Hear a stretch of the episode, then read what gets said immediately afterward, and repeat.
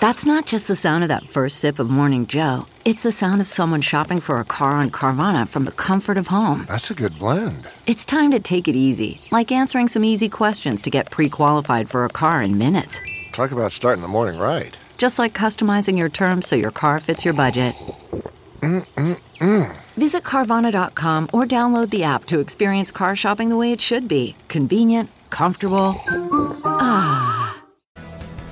We are out in the Woods Basement System Storm Runner with a look at the roadways. We have found a few icy spots, not on the roads, but in some parking lots. We'll have the latest coming up.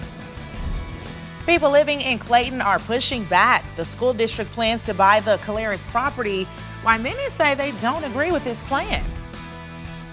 The search ends for a missing Washington County woman, where her body was discovered, and what's next in this investigation. Welcome back on this Thursday, January 18th. You are watching The Power of Two at 6 a.m. I'm John Pertzborn. I'm Blair Day. Thank you for waking up with us. We're taking a live look at our roof camera, and we're going to get a check of that forecast. Meteorologist Angela Hutti on the Lakeside Renovation and Design Weather Deck. We got a chance to thaw out, and now uh, we're going to get cold again. Angela, what's happening? Yeah, I think a lot of folks like me, like this morning, are spending a little bit more time outside. Now, I admittedly, it's gotten quite cold. But after our nice warm up yesterday, a lot of folks spending a little bit of time outside. And that's what we're doing. Back out here on the Lakeside Renovation and Design Weather Deck. I will not be out here again tomorrow because, like Blair was hinting at, we're about to get really cold once again. But this morning, feeling a little bit better, a little more of a typical January morning. We are cloudy. We're watching for maybe a snow flurry here or there. 26 degrees or so. We're in the mid 20s area wide. So at the bus stop this morning, do make sure you are bundled up. Winds are much lighter this morning, so that's nice to be able to say. I do think we pop above freezing again this afternoon. Maybe not as warm as yesterday, but upper 30s later on. Again, more of a cloudy sky. That sun may break through from time to time. But all in all, it's kind of a, a cloudy day ahead of what is going to be a major change later on tonight. That's going to come with a fast hit of some light snow, but it's also going to bring in the deep freeze once again. So we'll talk about the change in temperatures coming up a little bit later on. But we're still kind of feeling the effects of the deep freeze from earlier in the week. So let's get a check of things with the Woods Basement System storm runner and meteorologist Jamie Travers this early Thursday morning. Yes, well, Angela, good news continues to be that roads are fine, side roads are fine.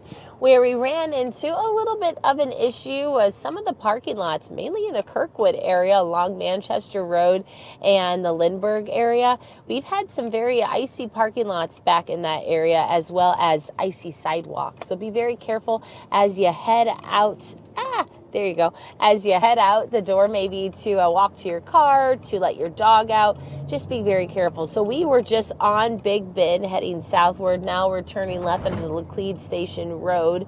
So that would be it. Now we're heading in the eastward direction. And you can see even on the sides of the roads, a little bit of snowfall left in the grassy areas, but these sidewalks are dry. We also have up against the curb where we had some melting of the snow yesterday, water puddled or pooled there, a little bit of refreezing freezing action in those areas. Road temperatures are cold, still well below that freezing mark. And that's also why we're concerned with this next batch of precipitation that would fall tonight. And that I think to by this time tomorrow, I think we'll be seeing a few different a, few different looks on the roadways than what we're having here. But the morning commute, nothing that we see that will cause any issues. More just be careful if you're out and about walking around early on this Thursday morning. And that's what we have from the Woods Basement System Storm Runner. I'm meteorologist Jamie Travers. Jamie, nothing that we can see causing issues is exactly what I'm seeing on our maps right now. So as far as our travel goes in Mehlville, things moving by just fine at that 255-55 split, heading both north and southbound. Once you get onto 270, things look good. Same deal for our drivers taking 55 north up towards the city. Drive times uh, sitting nicely. It's going to be once you hit around Bayless where you're going to see that slowdown. Let me show you what that looks like in that northbound direction. Drive times dropping to about 30 miles per hour. So that's going to be our slowdown there. Should you be heading on 44 in Eureka starting at the hour, we do have a lane, lane closure between Allenton Road and Route 109. But once you hit 270, things are moving by just fine. Back to you guys. Well, the Clayton School Board under fire from people speaking out at a public forum. It was last night.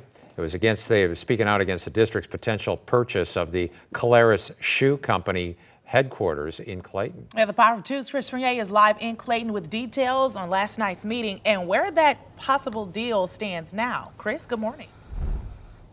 Well, good morning to you, John. Good morning to you as well. We are just outside the Caleres headquarters here on Maryland, not far at all from Clayton High School. This is what the Clayton School District is looking to buy for nearly $21 million, but many residents, at least at that meeting, don't want to see this go forward. Take a look at video from that special forum held by the school board last night at Wydown Middle School. Some 300 people showed up at the meeting, many of them critical of this potential purchase. We understand the school district is under contract to buy the 9.6 acre property here for $20.9 million, but they can still back out of the deal, at least for now. In a two and a half hour meeting, residents voiced concerns about the potential expense of the project, including the impact on taxes, as well as what some call a lack of transparency surrounding this deal. The Clayton School Board President Amy Rubin says the board is trying to focus on the future needs of Clayton students, and the property here can help fulfill that vision. Here are some of what one critic of the plan said and the message from Board President Rubin. We need to keep every piece of commercial property in Clayton commercial to keep the city budget intact. The school district doesn't even, where's the master plan for why you need this property? It's routine that public bodies negotiate real estate transaction in closed session. We were further advised that our vision could be accomplished without any increase in our community's property taxes. So of course, the we all we all like that. The due diligence period ends this Monday, so nothing finalized before then. And board members say they will take into consideration what was said last night at that meeting. We will see what happens now as all of this moves forward. For now, live in Clayton, I'm Chris Fournier. Thank you so much, Chris. It is 6.06 right now. Well, in the Fox files, a missing Washington County mother is found dead in the Mark Twain National Forest. She was last seen with a sheriff's deputy more than a week ago. Fox Files investigator Mitch McCoy reports officials got a search warrant in order to find her body. Good morning to you. We know a lot, but there's a lot investigators are being hesitant on sharing, rightfully so, given how complex the investigation is.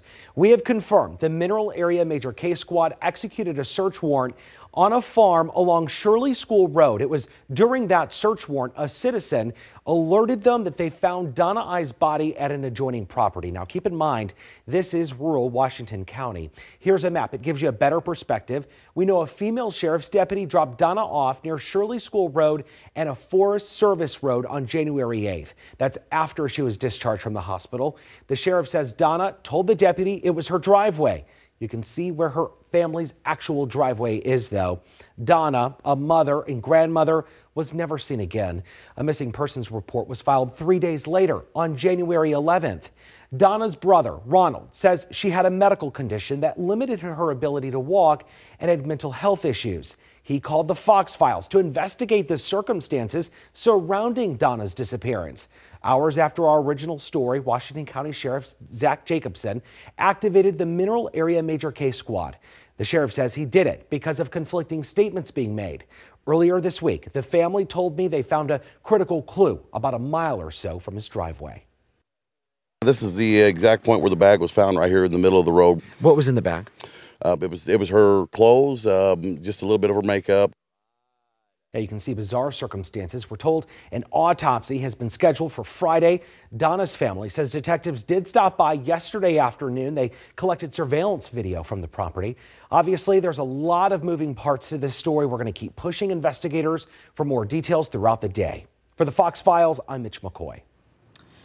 Well, police arrested a woman this week. They say a dozen people swarmed a store in Plaza Frontenac uh, last month, grabbed more than $40,000 worth of merchandise, and took off. Court documents reveal the grab and run happened December 21st at around 12:30 in the afternoon.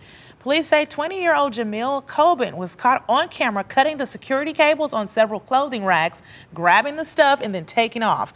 Coben turned herself into Frontenac police Tuesday. She has a $50,000 cash only bond. Yeah, Plaza Frontenac now has security with dogs. It is 608. St. Louis County Justice Center still working to make repairs after a frozen sprinkler had burst in the basement of the building. The chief communications officer for the county says the water knocked out a transformer that supplies power to the kitchen.